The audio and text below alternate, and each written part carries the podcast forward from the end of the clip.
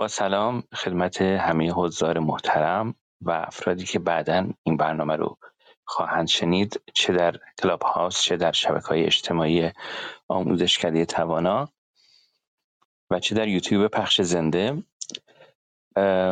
این هفته ما برنامهمون رو درباره هجاب اجباری خواهیم داشت. قسمت در پرونده ویژش رو و قسمت دیگرش درباره اخبار زندان ها خواهد بود.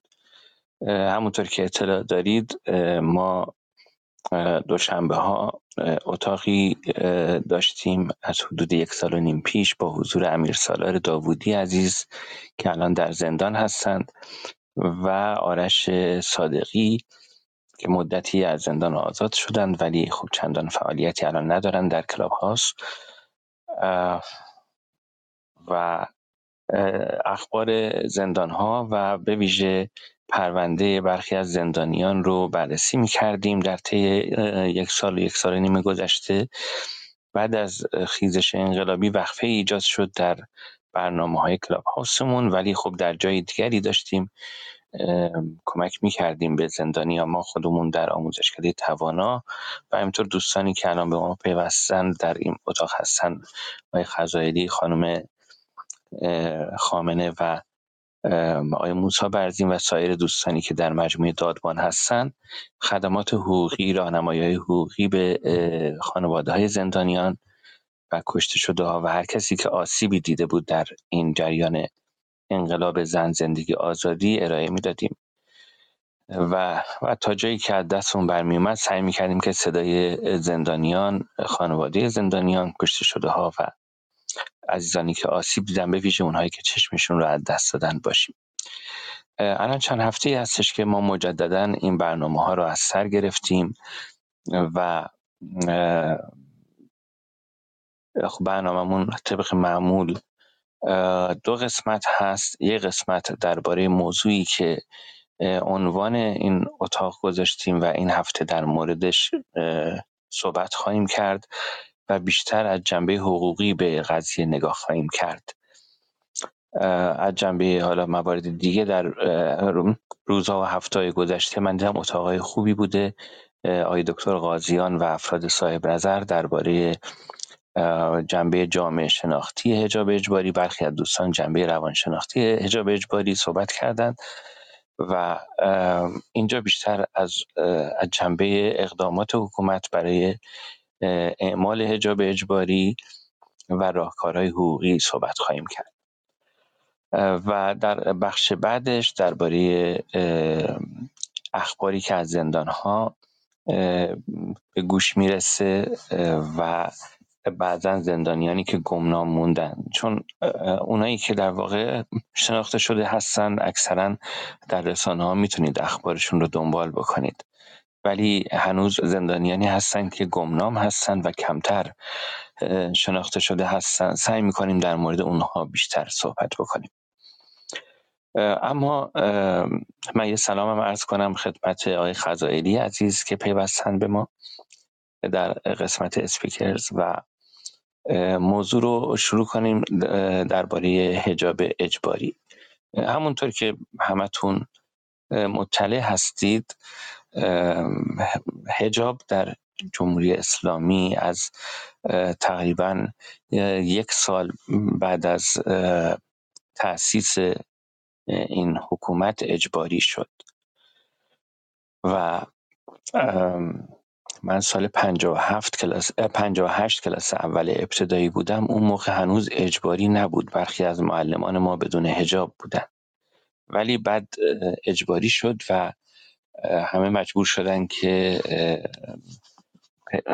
در واقع با هجاب باشن عده زیادی پاکسازی شدند و مجبور بودن که مانتوی بلند و شلوار بپوشند. خب اون موقع راهپیمایی هایی صورت گرفته بود اعتراض های زنان انجام دادن و اما جمهوری اسلامی با از طریق اعمال زور و حضور چماقداران در خیابان اونها رو سرکوب کرد و خب دیگه این داستان ها رو همه خودتون می‌دونید. گشت ایثار گشت سارالله و انواع گشت ها در دهه شست راه افتاد و هممون خاطرات تلخی از اون دوران داریم. اونایی که البته اون زمان به دنیا آمده بودن. و در سالهای بعد این موضوع هجاب از طریق گشت ارشاد و پلیس امنیت اخلاقی مطرح شد و خب این این موضوع یک موضوعی بودش که در رسانه های جمهوری اسلامی مرتب تبلیغ می‌شد. فیلم هایی که ساخته می‌شد به این توشون هجاب اجباری بود زنان در محیط خانواده در خونه حتی در حمام اگر صحنه رو نشون می‌دادن باید هجاب میداشتند و بودجه بسیار زیادی خرج شد. کودکان از از سن هفت سالگی که به مدرسه می‌رفتند باید هجاب اجباری می داشتن های مدرسهشون باید با هجاب می بود و هنوز هم همینطوره. توی مدارس معلم های امور تربیتی نظارت داشتن بر این امر و در سالهای اخیر بحث آخوند مدرسه مطرح شد و عده زیادی استخدام شدن در ادارات بسیج ادارات معمور در واقع آزار رساندن بودند به افراد.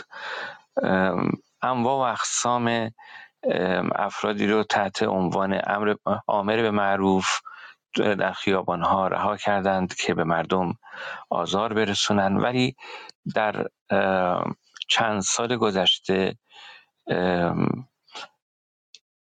مبارزه علیه هجاب بیشتر شد. در تمام این سالها البته زنان هجاب می‌کردن مبارزه می‌کردن حالا تو دهه شست به نوعی بود سعی می‌کردن که یه مدلی موهاشون رو بالاخره بیرون بیارن از زیر روسری.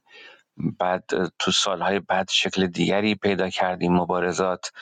و در سالهای اخیر به خصوص بعد از کمپین آزادی آزادی های یواشکی و چهارشنبه های سفید. زنان شجاعی در سراسر ایران تصاویر خودشون رو منتشر کردن ویدیوهایی فرستادن به, به رسانه ها به خانم علی نژاد و به آموزش های توانا و به جای مختلف. و خیلی هزینه ها دادند رفتن توی مترو صحبت کردن توی اتوبوس صحبت می‌کردن با مردم در مورد حجاب اجباری. تا اینکه در دیمای 96 وقتی که ویدا موحدی رفت بالای سکویی در خیابان انقلاب این مقاومت مدنی زنان یک نوع میشه گفتش که ارتقای کیفی پیدا کرد. یک زن شجاع بالای یک سکو ایستاد و شالی رو به چوب بست. یک نماد سلطه جمهوری اسلامی بر بدن زنان رو به چوب بست و تکون داد. بازداشت شد هزینه داد. در پیشون نفر بعدی از شهر بجنورد بود. اسمش هم فکر کنم زینب بود یا زهرا دقیقا یادم نیست. و بعد مجید از شیراز یک پسر از شیراز این کار انجام داد. و نرگس حسینی اعظم جنگروی و مریم شیعت مداری و خیلی دیگه به این حرکت پیوستند و ما تصاویر بسیار زیادی اون مقطع دریافت کردیم و منتشر کردیم اونها رو. خب این زنان اون موقع خیلی هاشون بازداشت شدن خیلی هاشون صداشون در خیلی ها اذیت شدن. ولی با خیزش دیماه 96 و آبان 98 و انقلاب زن زندگی آزادی در سال 1401 که در پی قتل محسا امینی انجام شد. پیش از اون هم پیش از این جریان قتل محسا امینی کمپین هجاب بی هجاب در تیر ماه 1401 را افتاد. قبل از اون رفتارهای زننده از گشت ارشاد در شبکه های اجتماعی منتشر شده بود و در تمام این سالها زنان در کمپین های مختلف با در کمپین دوربین من اسلحه من تصاویری رو منتشر کرده بودن که این اتفاقات قبلا هم میافتاد در جامعه ایران ولی دیده نمی‌شد منتشر نمی‌شد.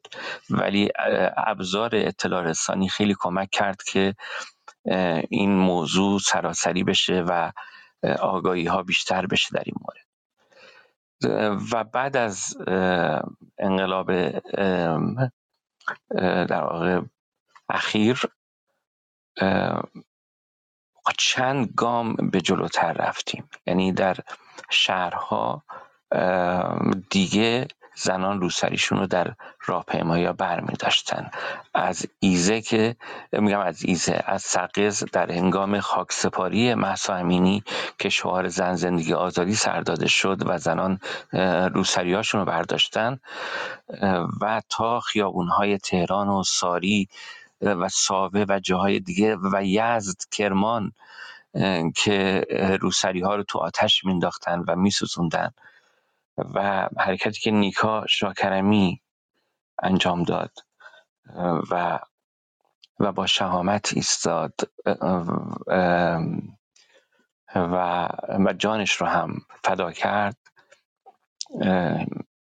و سرکوبی که جمهوری اسلامی انجام داد هیچ کدوم باعث نشد که عقب بنشینند و در شهرها تصاویری که در طی این مدت ما دریافت کردیم و مشاهداتی که با افراد مختلف صحبت کردیم اونها از مشاهداتشون به ما می‌گفتن این بودش که در شهرها زنان زیادی بدون هجاب اجباری که حکومت براش مطلوب هست در خیابان ها حضور پیدا می‌کنند و این موضوع خب باعث شد که حکومت هم اخیرا اعلام کرد که می‌خواد برخورد کنه با این قضیه مجددا. تا یک مدتی از ترس خیابان از ترس فراخانها و و به خاطر اینکه پایه های مشروعیتشون به شدت متزلزل شده بود برخوردی نمی‌کردن.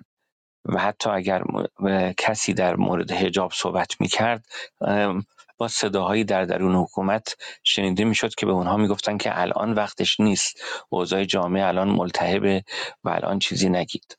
گویا الان دیگه وقتش شده که اینها در واقع احساس می‌کنن که وقتش شده که باید سیکه سختگیری بکنن و هر روز می‌بینیم که دارن اعلام می‌کنند که ما با دوربین های مختلفی مردم رو شناسایی می‌کنیم و پیامک میاد برای مردم که در واقع شما ماشینتون کشف اجاب کردید توی ماشینتون یا اینکه در, در فلان جا حضور داشتید کشف اجاب کردید. توی دانشگاه ها در ورودی دانشگاه ها حراست سختگیری بیشتری انجام میده. ادارات هم همینطور. اما با این وجود در هفته اخیر هزاران تصویر منتشر شد از زنانی که با شهامت نافرمانی مدنی رو پیشه خودشون قرار دادند و سرلوحه عملشون قرار دادند و دارن مخالفت می‌کنند با هجاب اجباری. ما تصاویر زیادی دریافت کردیم و تعدادی از اونها رو منتشر کردیم در شبکه های اجتماعیمون و هنوز صدها تصویر منتشر نشده داریم و به موقع منتشر خواهیم کرد. اما در اینجا می‌خوایم در این مورد صحبت کنیم که حکومت چه اقداماتی داره انجام میده و از نظر حقوقی این اقداماتش به چه صورت هستند. ما دیدیم که در هفته اخیر خیلی از پاساژ ها مغازه ها حتی سینما و یه سری اماکن دیگر رو پلم کردن بستن و احضاریه فرستادن برای افراد و مالکان این اماکن و همینطور اقدامات دیگری دیدیم که برخوردهای خشونت آمیزی بود که با زنان انجام شد از ریختن ماست روی زنان که حالا می‌تونست جای ماست اسید باشه و تا اینکه افرادی در جاهای مختلف میان به با زنان برخورد تندی می‌کنن. نمونهش رستورانی بود در کاشان که ویدیوش رو امروز منتشر کردیم. در مواردی حتی امام جمعه قشم بود فکر کنم که خودش وارد عمل شد. بدون اینکه در واقع حکم قضایی داشته باشه اومد و میگفتش که مغازه ها رو پلم کنید. این رفتارهای فراقانونی در ایران داره الان انجام میشه. از آقای خزائلی می‌خوام که در مورد این موارد صحبت کنن. می‌دونم در این روزها خیلی مطلب در مجموعه دادبان منتشر کردید در این مورد. ولی می‌خوام که اینجا به صورت صوتی در مورد این موضوعاتی که منتشر کردید و سوالاتی که مردم میپرسیدن از شما اینجا برای ما توضیح بدید. بله، درود بر شما جناب تواف گرامی. همچنین خدمت خانم خامنه عزیز همکار گرامی در مجموعه دادبان. من عذرخواهی می‌کنم اولا که سرما خوردم و صدام گرفته. همینطور که شما تواف شما توضیح دادید به طور کامل به ویژه حالا در روزهای اخیر یا دست کم بگیم یکی دو ماه اخیر بحث پیرامون هجاب اجباری و مسائل حقوقی و قانونیش خیلی افزایش پیدا کرده و خب ما شاهد یک آمادگی کامل از سوی شهروندان برای در حقیقت مبارزه کاملا مدنی هستیم به شکل اینکه این مبارزه خودش رو در عدم رعایت قانون حجاب اجباری نشون داده و بعضا پیام های هم قطعا شما همین پیام ها رو دیدید در رسانه های مختلف که بعضا افرادی که حتی اساسا خودشون اعتقاد به هجاب دارند یعنی خودشون رو مسلمان می‌دونند و اعتقاد به هجاب هم دارند اما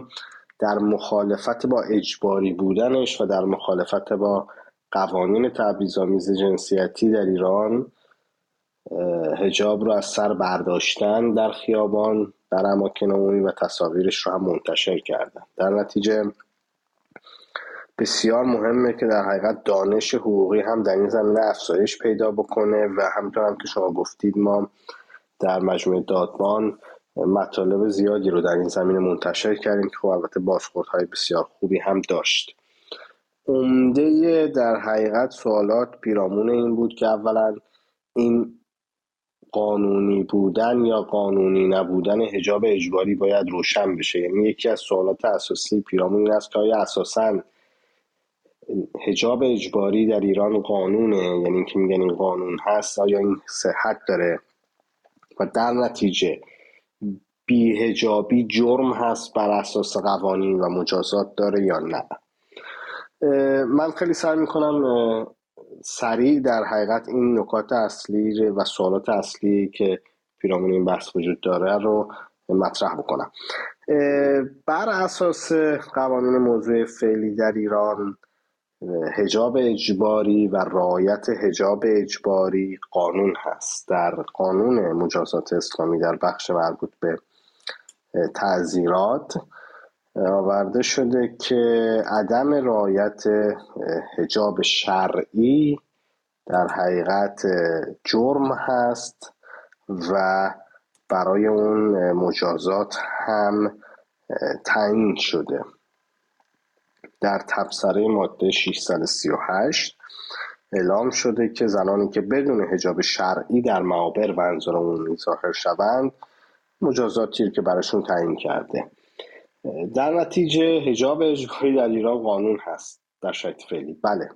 اما چند نکته وجود داره. اول اینکه خب تعریفی که قانون از هجاب شرعی داده نامشخص هست. خب ما می‌دونیم که یکی از اصول اساسی قوانین کیفری وضوح هست. یعنی باید مشخصا روشن باشه برای همه در جامعه که مثلا ارتکاب یک عملی جرم هست. مثلا شما اگر اموال متعلق به دیگری رو بدون اجازه و رضایت برداری این جرم هست. این باید مشخص باشه. مش... مشکل اینجاست که محدوده هجاب شرعی مشخص نیست. یعنی قانون نمی‌تونه تعیین یک چیزی رو به شرع موکول بکنه. خیر.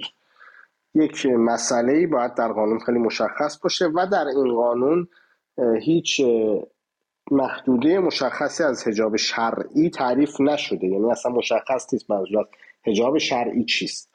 در نتیجه خب این اولین مشکل از خود قانون هست. یعنی شما یک قانونی رو داری اعمال می‌کنی که تعریف مشخص و واحدی نداره. یعنی اصلا مشخص نیست حدودش کجاست.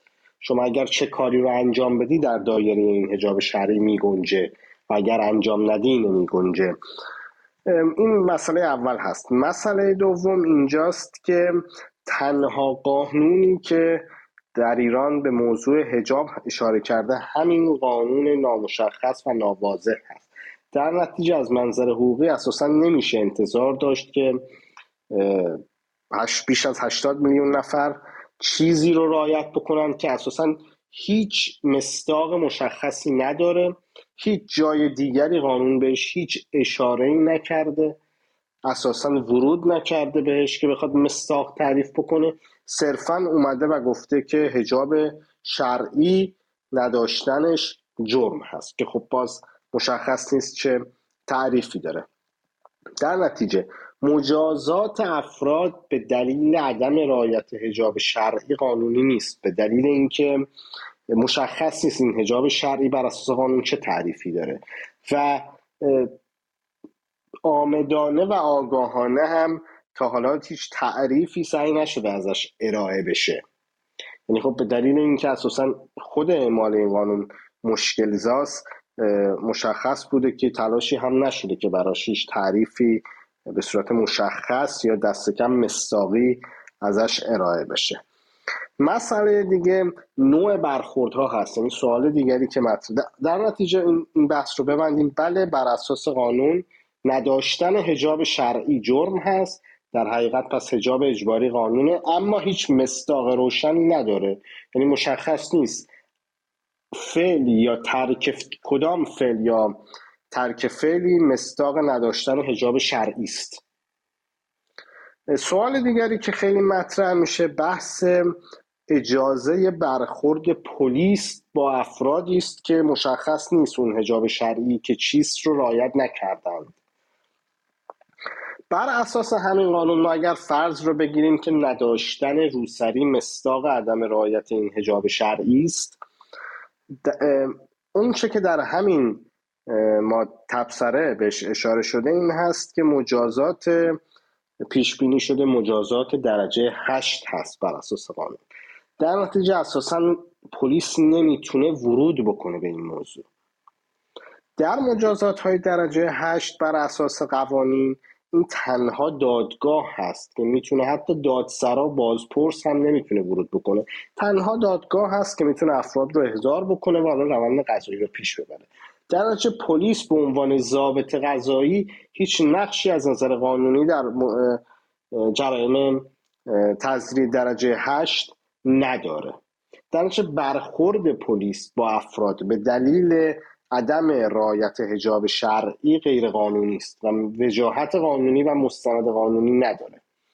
مسئله بعد این هست که ضابطین قضایی و از جمله به ویژه پلیس تنها جایی می‌تونن مستقیما ورود بکنن به یک موضوعی که جرم مشهود باشه. و در غیر این موارد باید حتما با دستور قضایی مشخص با قید اسم فامیل هویت واقعی افراد با شخصی برخورد بکنن بی هجابی از آنجا که عرض کردم تعریف روشنی نداره. به هیچ وجه جرم مشهود محسوب نمیشه. و اون تعریفی که از جرم مشهود هم در قوانین ارائه شده شامل بیهجابی به معنی نداشتن روسری و اینکه مستاق عدم رعایت حجاب شرعی است نیست. در نتیجه در اینجا هم باز پلیس حتی با فرض اینکه نداشتن روسری رو مستاق عدم رعایت حجاب شرعی بدونیم باز هم به دلیل اینکه جرم جرم مشهود نیست پلیس اجازه ورود به موضوع یعنی برخورد با افراد رو نداره. سوال بعدی که خیلی مطرح میشه پیرامون بحث ارسال این پیامک هایی است که هر روز ما, ما داریم می‌بینیم که داره اتفاق میفته یعنی یک روز برای افراد پیامک ارسال میشه که شما در خودرو بیهجاب بودید بیایید به پلیس امنیت اخلاقی. یه روز دیگه میگن در مغازه شما بوده بیاید پلیس اماکن. یه روز میگن خودتون تنهایی تو خیابون بودید بیاید نمی‌دونم پلیس امنیت و اینها.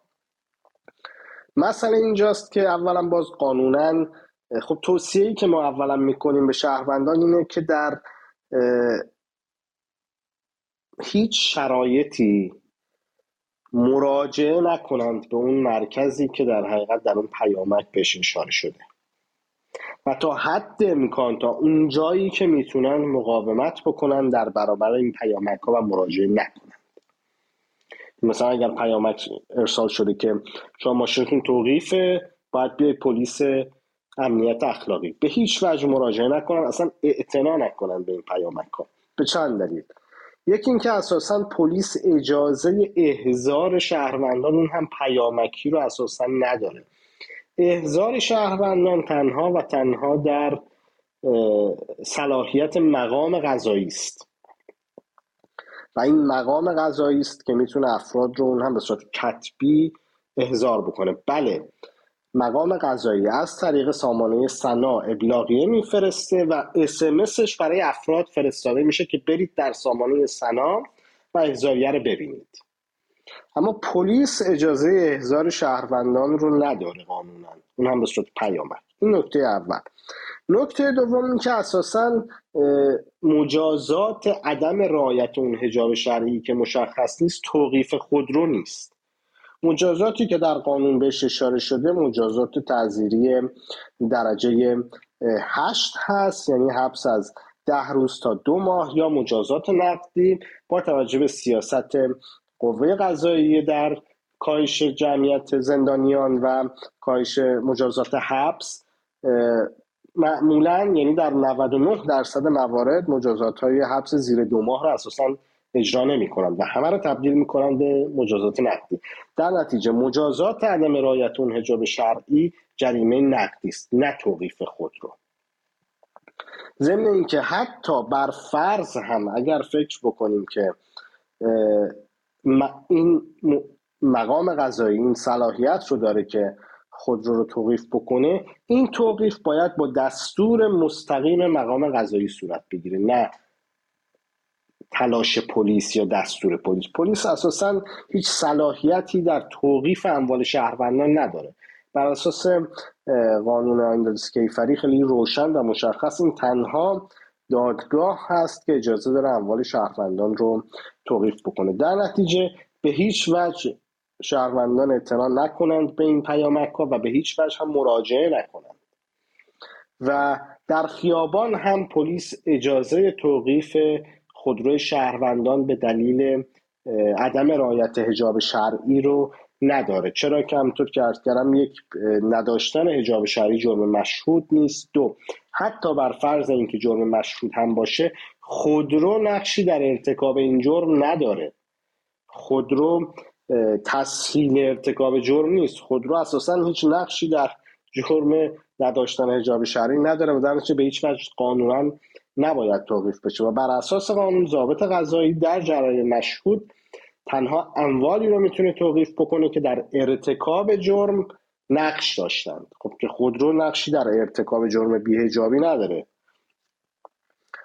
مسئله دیگه بحث صاحبان اصناف هست. مالکان اصناف واین های سنفی و مغازه ها که پیامک ارسال میشه که باید بیاید به پلیس اماکن باز هم اینجا همین موضوع صادق هست. پلیس اجازه احضار افراد رو نداره. ضمن اینکه اساسا بر اساس قانون حتی اگر یک فرد بیهجابی هم به یک مغازه مراجعه بکنه مسئولیت برخورد با اون با صاحب مغازه نیست.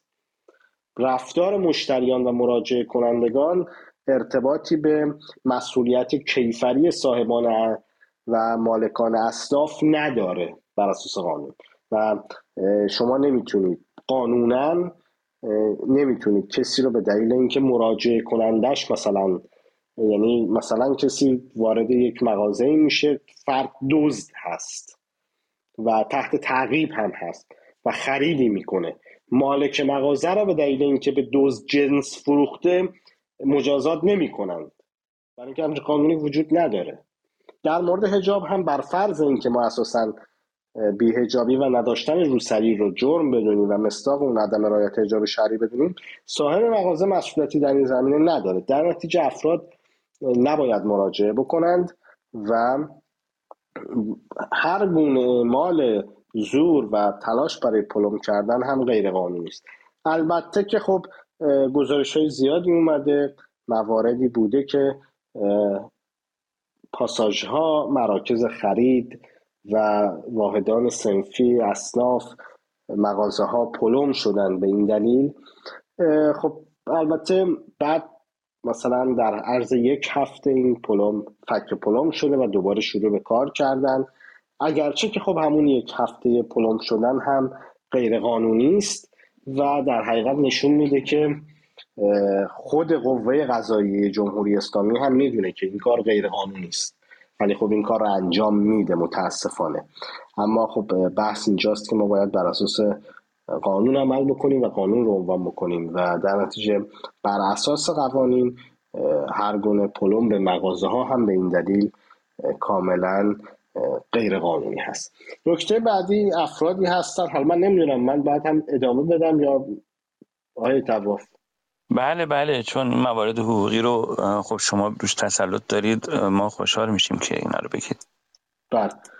بحث دیگر بحث افرادی است که به عنوان عامر به معروف در حقیقت شناخته میشند و در خیابان ها جلوی شهروندان رو می‌گیرند و مزاحمت ایجاد می‌کنند برای اینکه تذکر بدند به هجاب اولین سوالی که مطرح میشه این هست که آیا این کار قانونی است بله متاسفانه قانونی است بر اساس قانونی که در سال اگر اشتباه نکنم 94 الان تاریخ دقیق خاطرم نیست در ایران بله در سال 94 در ایران تصویب شد در فروردین ماه به عنوان قانون حمایت از آمرانه به معروف و ناهیان از منکر. شهروندان عادی یا حالا افرادی که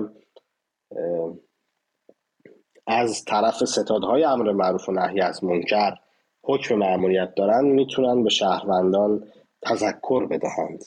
در مورد اون چه که حالا فکر می‌کنن منکر هست یا اون چه که معروف هست. اما نکته اینجاست که بر اساس همین قانون آمران به معروف تنها یک بار می‌تونن تذکر بدند و اون هم صرفا شفاهی هست و هر گونه اصرار برای بحث گفتگو توقف شهروندان یا هر گونه تماس فیزیکی و جسمانی لمس شهروندان بر اساس همین قانون ممنوع هست و مستاق جرم مزاحمته و خودش مجازات داره. در نتیجه بله اون وجود یک آمره به معروف قانونی است اما اون کاری که داره از سوی این افراد انجام میشه به اینکه خیلی خودمانی ارز کنم گیر میدن به شهروندان و مثلا پنج دقیقه ده دقیقه شروع می‌کنن صحبت کردن این کار غیر قانونی است بر اساس همین قانون آمره به معروف اجازه داره یک بار شفاهن تذکر بده و بره. در نتیجه توصیه‌ای که ما می‌کنیم و توصیه‌ای که در دادمان هم کردیم و خیلی هم بازخورد خوبی داشت این بود که شهروندان در صورت مواجهه با آمران معروف باید خیلی محکم و در این حال مسالمت آمیز و با آرامش تذکر بدن که این به اون فرد که تنها می‌تونه یک بار تذکر بده تذکرش داد و باید بره. و اگر این کار رو نکنه این کار جرم هست و ازش شکایت خواهند کرد. ضمن اینکه این حق شهروندان هست که اگر فردی در برابر اونها به خشونت دست زد از خودشون و همراهانشون دفاع بکنند. در قالب دفاع مشروع. در اگر یک آمره به معروفی دست به خشونت و توسل کرد به خشونت شهروندان اجازه دارن قانونا از خودشون دفاع بکنند اینکه در سطح شهر بنرهای تبلیغاتی می‌زنند که مقاومت در برابر آمره به معروف جرمه نه خیر جرم نیست. بله اگر شهروند آغاز کننده خشونت باشه بله. اما دفاع از خود دفاع مشروع در برابر خشونت به هیچ وجه جرم نیست. در نتیجه شهروندان مجازند که در برابر خشونت های آمرانه به معروف از خودشون دفاع بکنند. این در حقیقت سوالات اصلی بود که ما در این یکی دو ماه اخیر باش در دادبان روبرو بودیم و نیاز بود که حتما در موردش در حقیقت روشنگری صورت بگیره آگاهی بخشی بشه و دانش در حقیقت شهروندان مبنی بر این نکات حقوقی و قانونی افزایش پیدا بکنه. خیلی ممنونم آقای خزایلی عزیز. حالا من سوالاتی دارم خدمت رو عرض می‌کنم. اما نکته که می‌خواستم بگم در مورد از خانم خامنه می‌خواستم که هم در واقع سوالایی که دریافت کردن در طی این مدت و پیامایی که از مردم داشتن رو بگن و همین که به عنوان یک زن راجب تجربه زیسته خودشون درباره حجاب اجباری برای ما بگن. سلام و عرض ادب. خیلی خوشبختم که در خدمت شما هستم. بذارین از آخر شروع بکنم. از اینکه تجربه من خب بیشتر از چهل و سه سال چهل و چهار سال من در ایران زندگی کردم. و این رو باید بگم که یک زمانی واقعا این مطرح بودش که خب می‌بینیم که ما بیشتر از چهل سال در کشور ایران خیلی مسائل و خیلی معضلات فراوان وجود داره که بیشتر از اون غم معیشت هست یا بیشتر از اون دردهای اقتصادی هست که خب ناشی از بیکفایتی ناکارآمدی یا به عبارتی به صورت کلی حکمرانی بد اقتصادی هست که این مشکلات به وجود اومده. و می‌گفتن که خب مگه فقط مسئله هجابه وقتی این درک به نظر من الان دقیقا نمی‌تونیم بگیم که مسائل دیگه قابل اهمیت نیستند. اما واقعا بله من به سراحت در مورد حداقل در مورد خودم این رو میگم بله واقعا مسئله هجاب هم هست مسئله اون تحمیل هم هست. خب خیلی ما در تمام این مدت من مدت کار کردم زندگی کردیم و اینو در نظر بگیرید که هر روز زنان مجبورن صبح که از خواب بیدار میشی می‌خوای بری به محل کارت اون لباس های فرم و اون مقنعه یا هر چیزی رو به سرت بکنی بر اساس معیارهایی که حراست های دم ادارات وایستادن یا بر اساس اینکه همیشه زیر نظر مأموران همون حراست هستن. من بارها و بارها توی محیط های توی همین خبرگزاری های کار کردم که صبح می اومدم می دیدم که یک کاغذ کوچیک توی پاکت گذاشتن. مبنی بر این که نمی‌دونم امروز دیروز موت بیرون بوده امروز رنگ موت فلان بوده. هر روز فقط من نبودم. اکثر زنان با این مشکلات مواجه بودن. و این خودش یک مهر تحقیری هست که به جسم و روح زنان وارد میشه و وقتی که نگاه می‌کنیم می‌بینیم که بله واقعا مسئله هجابه مسئله اون تحمیل شدن است مسئله اون این هستش که ضعیف پندار یعنی اینکه باید ما برای شما تعیین بکنیم که صبح به صبح باید چی بپوشی و اینها همه وجود دارن. اما الان واقعا یک به نظر من در همین دستگاه قضایی که الان اون هم ناشی از همون حکمرانی بد اقتصادی هست یک بلبشوی وحشتناکی دیده میشه که چه بسا در دیگر دستگاه ها هم دیده میشه در دیگر نهادها هم دیده میشه. یعنی اینکه در بخش اقتصادی در بخش بین الملل در همه بخش ها داریم ما این وضعیت و این بلبشو رو می‌بینیم.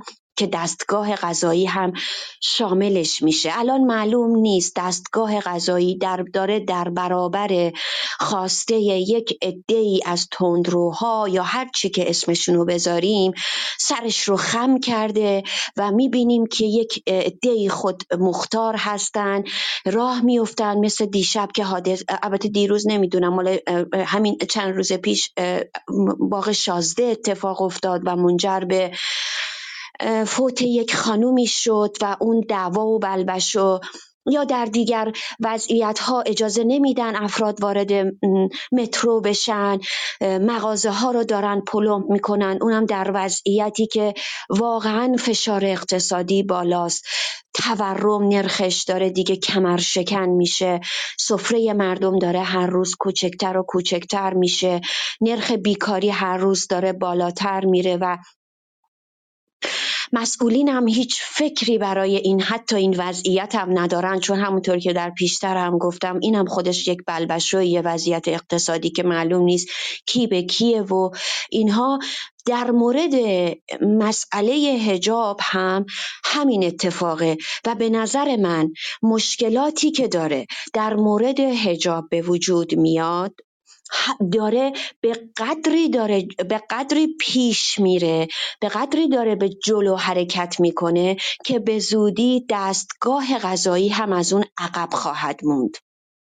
یعنی دیگه واقعا مقاومتی نمی‌تونه در موردش بکنه مگر اینکه با همین افرادی که الان در خیابان رها شدن و خودمختار دارن الان این کارو می‌کنن.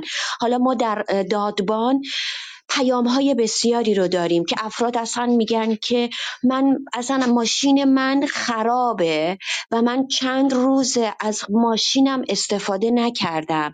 الان چطور برای من یه همچین پیام هایی میاد؟ یا اون آدم ها میگن که مثلا برای من گفتن که تا یک هفته صاحب واحد های سنفی برای ما پیام های زیادی براشون اومده که من باید الان برم و به پلیس اماکن حضور پیدا بکنم. اصلا پلیس اماکن اجازه احضار کردن افراد رو نداره. این اصلا خودش غیرقانونیه. یعنی می‌دونید مثل دیگر مسائل الان همین دستگاه قضایی هم در مورد همین مسئله هجاب هم خودش داره واقعا در بر اساس یک رویه بیقانونی داره پیش می‌بره که مثل این که امام جمعه یک شهری را میفته توی خیابون و نسبت به پلم کردن مغازه ها اقدام می‌کنه در صورتی که در اینجا باید بپرسیم که اصلا واقعا وظیفه یک امام جمعه این هست. پس اینجا الان باید بپرسیم دادستان و دستگاه قضایی الان وظیفش چه هست. در شرایطی که حقوق معلم ها، حقوق کارگران یا حتی حقوق افراد معلول داده نمیشه یا با این همه تأخیر داره داده میشه افزایش داده نمیشه این پیام هایی که اینا دارن این مدلی میفرستن با هزینه های میلیارد میلیارد تومانی به حساب چه کسیه؟ از کجا داره میاد؟ از اصلا با این ما می‌دونیم در الان وضعیت به طوریه که من وقتی اعداد و ارقام رو میگم برای اینکه محسوس بشه واقعا این چه وضعیته. ما در سال 1402 با بیش از 600 هزار میلیارد تومان کسری بودجه مواجه هستیم. و همین نهادهایی که الان دارن اسمس میفرستن همین نهادهایی که الان این افراد خودجوش دارن الان از اینها از این نهادها دارن بیرون میان. این نهادها خودشون جای مثل یک اجدهایی هستن که دهانشون رو باز کردن. مداوم دارن بودجه می‌گیرن. بدون اینکه در آخر در آخر سال یک صورت مالی در مورد سود و زیانشون بدن و فقط پول رو میریزن در جیب ای که اینها رو روونه خیابون بکنن.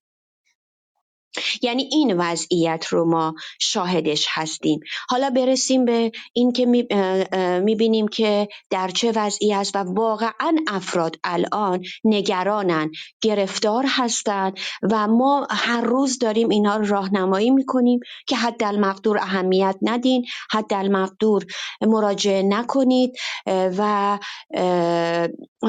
میگم در این وضعیت بلبشویی هستیم که شاهدش هستیم الان. من در ادامه در خدمتون هستم. مرسی مرسی خانم خامنه.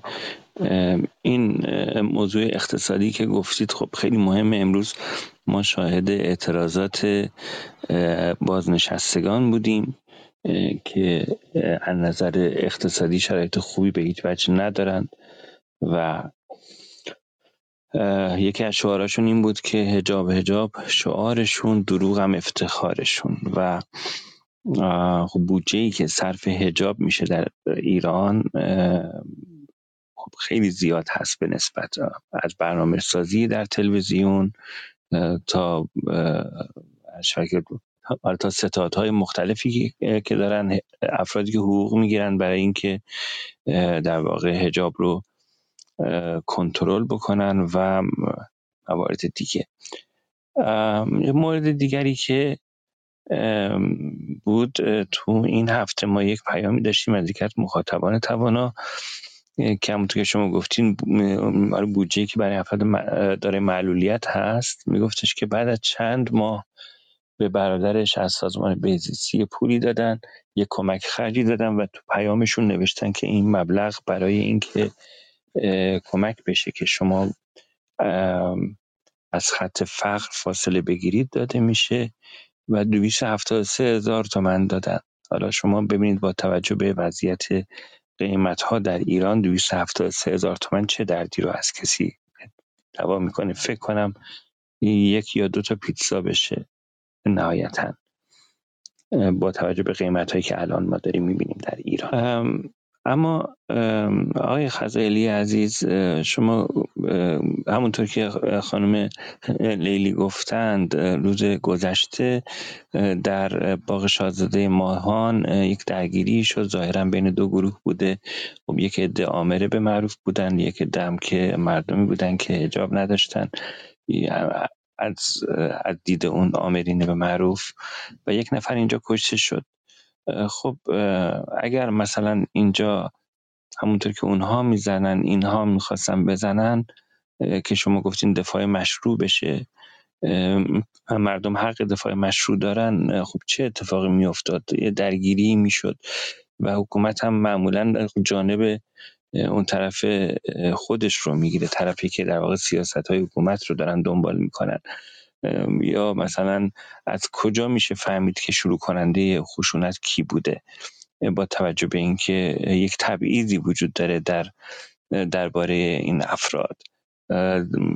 یا مثلا در برنامه کنسرتی که سیروان خسروی داشته یکی میاد یک سیلی می‌زنه به یک زن که به زمش هجابش نامناسب بوده. و حالا به هر حال مردم که خود دارن در واقع میستند و تصاویری که هست من می‌تونم بگم که که داره به سمت بازگشت ناپذیری میره. امیدوارم به این سمت بره و خیلی با جسارت حق خودشون رو افراد می‌خوان حق بر بدن خودشون حق حق بر اینکه در واقع لباس و پوشش انتخابی داشته باشند و و به صورت یک مقاومت این قضیه داره اتفاق میافته. خب در این قضیه به نظر من افزایش ارتباط با دنیای آزاد از طریق اینترنت و ماهواره یا مسافرت هایی که مردم میرن کشورهای مسلمان همسایه رو می‌بینن که افراد با چه پوششی آزادن در خیابون ها حضور پیدا کنند و کشورهای دیگر رو می‌بینن که هیچ اتفاق خاصی نمیفته اقوام خودشون رو می‌بینن که در کشورهای دیگه زندگی می‌کنن و تصاویرشون رو اونها ارسال می‌کنن براشون و اینها همه به نظر من تأثیر گذار بوده در خواسته مردم. این وضعیت رو چطور ارزیابی می‌کنید شما؟ این موانع حقوقی که حالا وجود داره به فرض اینکه مثلا مردم الان این مسئله حقوقی رو مثلا بدونن و و برن بگن آیا حکومت توجهی بهش می‌کنه وقتی که ورای قانون یک شخصی میره و مغازه رو پلمپ می‌کنه و افراد دیگری هم همینطور ورای قانون دارن عمل می‌کنن آزاد و دستشون باز هست برای این عملشون. و هنوز هم که هنوز اسید پاشان اصفهان مجازات نشدند شناسایی نشدند و و چه بسا دوباره حکومت از یک چنین روش هایی استفاده بکنه برای ترساندن مردم و پاشیدن بذر ترس و وحشت در جامعه. اون وقت چه کار باید کرد؟ بله. ببینید بله شکی در این نیست که دستگاه غذایی جمهوری اسلامی یک دستگاه غذایی بیطرف و عادل نیست. اساسا شکی در این وجود نداره. چرا که اگر بود دیگه نیازی نبود که این موارد قانونی آموزش داده بشه. شما اگر یک نظام غذایی داشتی که به جای اینکه وابسته باشه به حکومت و به ضابطین خودش وابسته باشه یک نظام بیطرف غذایی بود که میان ضابط و شهروند داوری می‌کرد. به معنی واقعی دیگه اساسا نیازی نبود که شهروندان دانش حقوقی داشته باشند و بخوان حقوق خودشون رو مطالبه بکنن. چرا که خب اون نظام غذایی بیطرف و مستقل و عادل خودش ورود می‌کرد و عدالت رو اجرا می‌کرد دیگه. یعنی مثلا اگر ما با یک نظامی طرف بودیم که بر قانون دست کم قانونی که خودش قبول داره و تصویب کرده عمل می‌کرد یعنی همین قوانین نصف نیمه ای که ما الان داریم بر اساس همین قوانین هم عمل می‌کرد دیگه نیازی مثلا توی این موارد نبود. یعنی ما نیاز نبود که این مدام تکرار بکنیم که شهروندان پلم به مغازه به دلیل بیهجابی مشتری غیر قانونی است. چرا که اون موقع کسی جرأت نمی‌کرد بره پلم بکنه؟ چرا که اون موقع قوه قضایی مستقل خودش برخورد می‌کرد با اون پلم کننده مثلا اینجاست که به این دلیل اساسا ما نیاز داریم که هی این رو تکرار بکنیم و آموزش بدیم و آگاهی بخشی بکنیم که این رایت نمیشه. و این شهروندان هستند که متاسفانه موظفن در شرایط فعلی مطالبه گری بکنند. یعنی برخلاف نظام های مردم سالار نظام های مبتنی بر حقوق بشر و قانون که در اون اکثریت وظایف بر دوش حکومت و نهادهای حاکمیت هست. در ایران متاسفانه در شرایط فعلی عمده وظایف بر روی دوش شهروندانه و این آگاهی بخشی و این آموزش قانون و حقوق باعث میشه که شهروندان مطالبه گریشون رو افزایش بدن. و البته تاثیرگذار هم بوده. یعنی ما پیام های زیادی در دادبان داشتیم که در مواردی جواب هم داده. یعنی مثلا یک پیامی که داشتیم این بوده که فردی مواجه شده با یک کسی که خودش رو آمره به معروف معرفی کرده اومده گفته پلم می‌کنم. شخص هم همون لحظه زنگ زده پلیس؟ 110 پلیس اومده و آمره به معروف فرار کرده و پلیس هم به اون صاحب مغازه گفته که بله حق با شماست.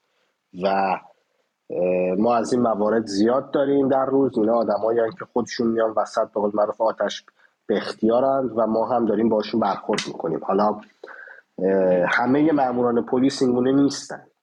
90 درصدشون اینگونه نیستن حالا اگر اقراق نباشه. اما بالاخره هستند مواردی که هم در دستگاه قضایی هم در پلیس که سعی می‌کنن به قانون عمل بکنند حتی اگر هم نکنند باز این مطالبه گری است که فشار رو افزایش میده برای اینکه وادار کرد دستگاه قضایی و پلیس رو به و البته ممکن هم هست در بسیاری موارد این هیچ پاسخ مثبتی هم نداشته باشه یعنی منجر به نتیجه نشه. ولی در موارد اندک هم اگر منجر به نتیجه بشه باز برای شرایط فعلی مفید هست برای شهروندان. این از اون منظر. از منظر اینکه شما پرسیدید که در مواردی که مثل این اتفاقی که در باغ کرمان افتاده من اسم این باغ رو فراموش کردم چی بود.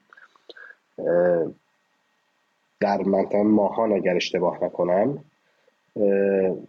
اینکه پرسیدید که چطور میشه متوجه شد چه کسی شروع کننده خشونت بوده. خب این دیگه چیزی هست که خب کار ضابط قضایی و دستگاه قضایی است که بره تحقیق بکنه از شاهدان اینی از کسانی که هست اونجا بودن بپرس ببینه خشونت توسط چه گروهی آغاز شده.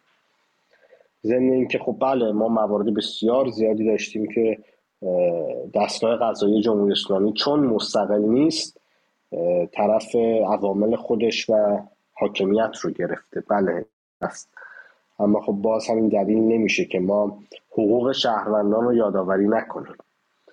در مورد این اتفاقی که در کرمان افتاده آنچه که اتفاق افتاده حتی با وجود اون چه که خود مقامات گفتن یعنی گفتن که این خانم قلبش بیمار بوده سکته قلبی کرده و فوت شده.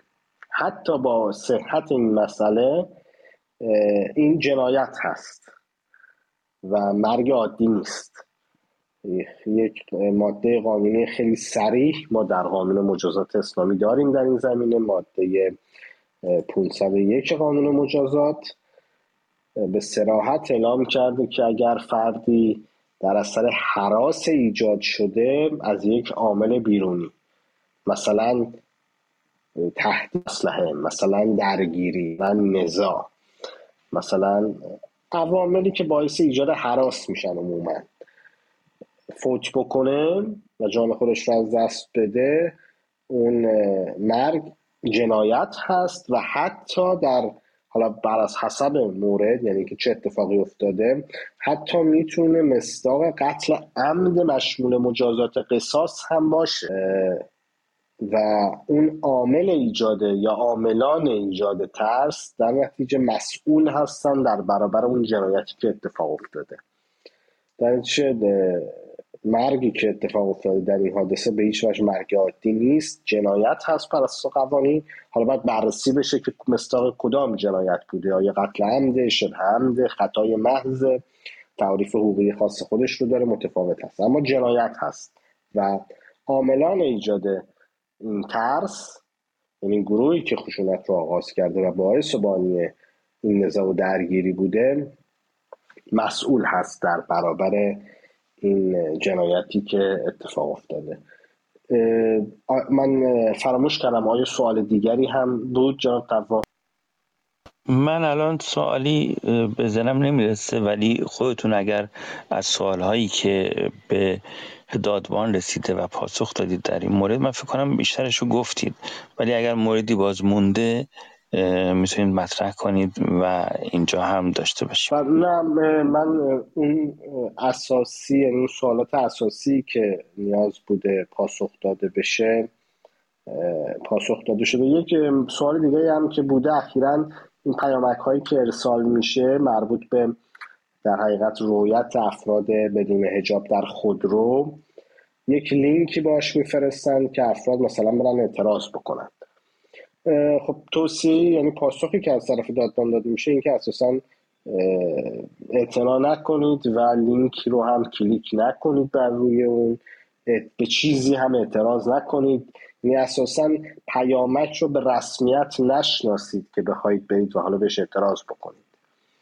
و فعلا هم در شرایط فعلی تا امروز گزارش نشون داده که دست کم موارد خیلی اندک بوده که اقدام عملی بر اساس این پیامک های اخیر انجام شده باشه. هنوز گزارشی منتشر نشده یا دست کم من هنوز گزارشی در مورد اقدام عملی گسترده بر اساس پیامک هایی که اخیرا ارسال شده ندیدم. حالا اگر گزارشی هست باید مطالعه بکنیم و در حقیقت بررسی بشه ببینیم اقدام بعدی چی باید باشه از منظر قانونی. اما تا اونجا که من می‌دونم هنوز اقدام عملی روشنی انجام نشده بر اساس پیامک ها بله خیلی ممنون. امروز گویا باز دوباره پلیس فتا بیانیه ای صادر کرد. و در واقع در واقع رئیس پلیس فتا صحبت هایی کرده و گفته که در واقع برخورد شدیدتری خواهد کرد با, رفتارهایی که ایشون هنجار شکنانه خونده و گفته بی‌حجابی تن‌نمایی مدلینگ مبتذل لایوهای مستهجن, مستهجن غیر اخلاقی و پیکر تراشی این اینها رو به عنوان مصادیق رفتارهای هنجار شکنانه نام برد. به حال هر دفعه یک عنوانی مطرح می‌کنن و گفته که طرح عملیاتی داریم برای تشدید برخورد با زنان. که در واقع زنانی که دارن در واقع مبارزه می‌کنن با حجاب اجباری. شاید همین. آیا شما نکته دیگری دارید خانم خامنه گرامی. نه من فکر می‌کنم که یه در موردش صحبت کردیم. اما خب بله به قول شما اینها در اتاق فکرشون معلوم نیست که چی داره میگذره که هر روز واجه های جدیدی رو اختراع می‌کنن هر روز و واقعا مهمترین نکته این هستش که چرا انقدر بر ایدئولوژی دارن تاکید می‌کنن یعنی با حکومتی مواجه هستیم که واقعا مردم اون رو نمی‌خوان. و نکته اساسی این هست که ما با حکومتی مواجه می شدیم بعد از 43 سال که مهمترین سرمایه اجتماعی خودش رو یعنی مردم رو اعتماد رو از دست داده و امروز همونطور که می‌بینیم همه این اقدامات همه این کارها باعث شده که فقط یک عده معدودی که خب اونها بر حسب شرایط گر کنار یک حکومت ایستادند. از واژه دولت استفاده نمی کنم چون فرقی نمی‌کنه ما در تمام یعنی مسئله رو باید خیلی بزرگتر و کلیتر نگاه بکنیم. و الان هم که همینطور نگاه می‌کنیم متاسفانه تمام این اقداماتشون از اینترنت بگیرین از بستن فضای مجازی بگیرین از قطع, قطع اینترنت بگیرین که چه آثار عجیبی رو هم به جای گذاشت. تمام اینها واقعا باعث شده که مردم در مقابل حکومت بیستند. دیگه اون وحدت ملی از دست بره و به نظر من مردم در این راه حتما مبارزهشون رو ادامه خواهند داد. شکل مبارزه ها فرق می‌کنه اما به امید پیروزی. خیلی ممنون از شما. البته وحدت ملی مورد نظر حکومت. اون همه با من همه با همه که بله بله, بله واقعا همونه. یعنی نه بله الان اتحاد دیگری بین مردم داره در واقع شکل می‌گیره در برابر. ببینید ما با ما با حکمرانی مواجهیم که از دیویست رتبهش 127 یعنی انقدر پایینه. یعنی خب این دلایلش چیه؟ دلایلش این است که اصلا هیچ وقت یکی از مهمترین فاکتورهایی که در حکمرانی وجود داره این هست که مردم چقدر در کنار یک حکومت قرار دارند و هر چقدر این دوری این فاصله بیشتر بشه به همون نسبت ما با یک حکومت ضعیف بلبشو و ناکارآمد مواجهیم که الان شاهدش هستیم. سپاسگزارم. خیلی ممنونم از شما. در واقع این روزها ما می‌بینیم که مردم ما تصاویری ازشون منتشر میشه که در نزدیک پلیس نیروی پلیس بدون هجاب اجباری با اون پوششی که خودشون می‌خوان حضور پیدا می‌کنن. و امروز تصویری ویدئویی از از سمانه اسخری منتشر شد فعال حقوق کودک زندانی بود و البته به 18 سال زندان محکوم شده. و فکر کنم الان با وسیقه آزاد شد. امروز منتشر شد که از همون در زندان از داخل زندان هجاب از سر برداشته بود. در برابر مأمورانی که اونجا بودن مأموران زندان و جلوی زندان هم کسایی که منتظرش بودن اونها هم همینطور هیچ کدوم روسری نداشتن و شهامت زنانمون واقعا ستودنیه. و امیدواریم که با به هم پیوستن همه آهاد و حمایت مردان و همینطور زنان باورمند به هجاب ولی غیر باورمند به هجاب اجباری از این مبارزه بتونیم در واقع شاهد پیروزی باشیم. نکته دیگری که من می‌خواستم بگم اینه که مردان هم خیلیشون شروع کردن با پوشیدن در واقع شلوارک به خیابون میرن. یکی از چیزهایی که بعد از انقلاب تو ایران ممنوع شد شلوارک بود و انگار بعدش این قضیه حالا ما ترکیه که بودیم من با پناجو که در ترکیه بودم تو دوران پناجویی برای به شوخی به دوستان می‌گفتیم که وقتی که تو خیابونای آنکارا را میریم اگه می‌خوایم بفهمیم که کی ایرانیه آقایونی که شلوارک پوشیدن رو ما میدیم بلا فاصله تشخیص می‌دادیم چون ایرانیا اینقدر انگار عقده اینو داشتن که می‌خواستن که یک لباسی که خودشون می‌خوان بپوشن اولین کاری که می‌کردن این بوده که شلوارک میپوشیدن و حالا افراد توریست و کسایی که میمدن و خب الان این قضیه هم حالا مردان هم دارن در واقع شلوارک میپوشن در خیابون های ایران و تصاویر زیادی در این مورد منتشر شده. آیا پوشیدن شلوارک جرمه؟ آیا خزایلی من فکر نمی کنم جرم باشه. بله خیر به هیچ وجه جرم نیست و اگرچه که ما مثلا در مورد هجاب اجباری برای زنان یک تبصره خیلی مشخص داریم که اشاره کرده به هجاب شریک که باز همون مشخص نیست مجلس هجاب شریک چیه. اما پوشیدن شلوارک برای آقایان به هیچ وجه جرم نیست و هیچ مستند قانونی هم نداره که بشه باش برخورد کرد. این البته تاکید می‌کنم که بحث قانونی است. اینکه اگر پلیس اقدامی انجام میده و غیر قانونی است اون بحث دیگری است. بر اساس قانون پوشیدن شلوارک به هیچ وجه جرم محسوب نمیشه. بله. سالها در ایران در واقع توی دانشگاه ها توی ادارات بخشنامه ها و آینامه های مختلفی داده می‌شد. کمیته های امر به معروف و نهی از منکر شکل گرفته بود.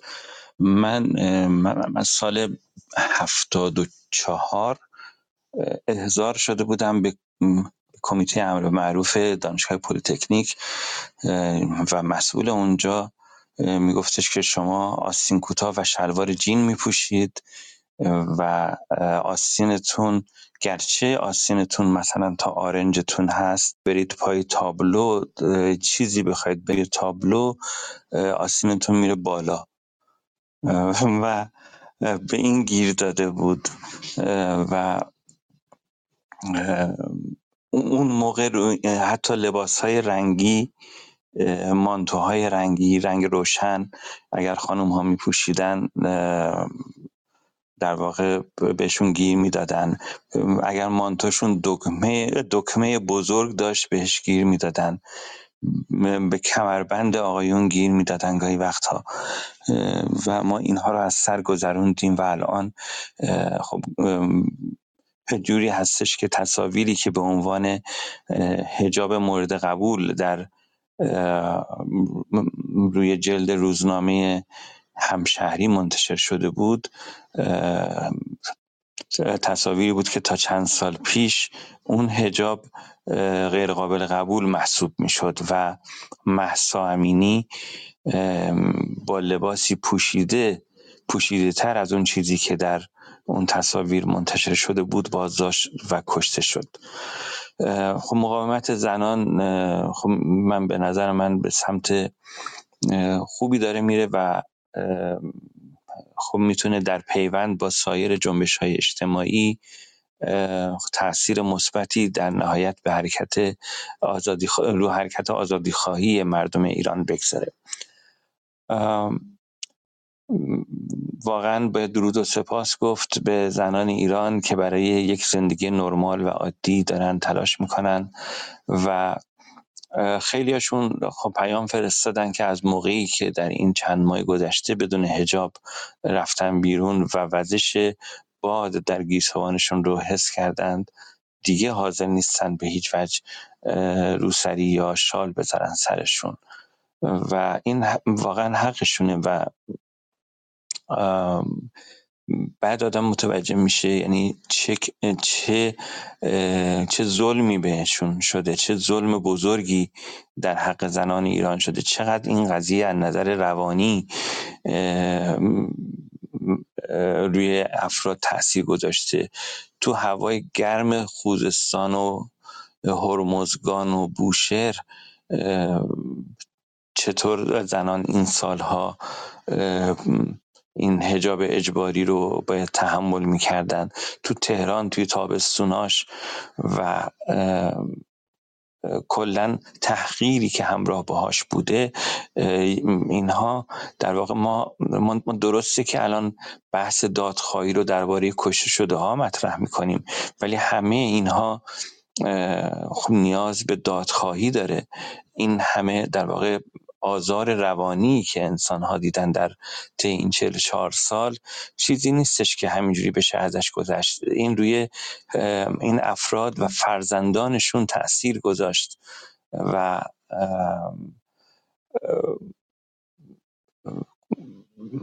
و واقعا آسیب دیده جامعه ما و باید اگر در واقع یک نظام عادلانی بود باید به تک تک این مردم غرامت پرداخت می‌کرد می‌کردند. بابت در واقع اون بلایی که بر سرشون آوردند. خیلی ممنون آقای خزائلی و خانم خامنه عزیز. ما بخش اول برنامهمون رو در اینجا تموم می‌کنیم.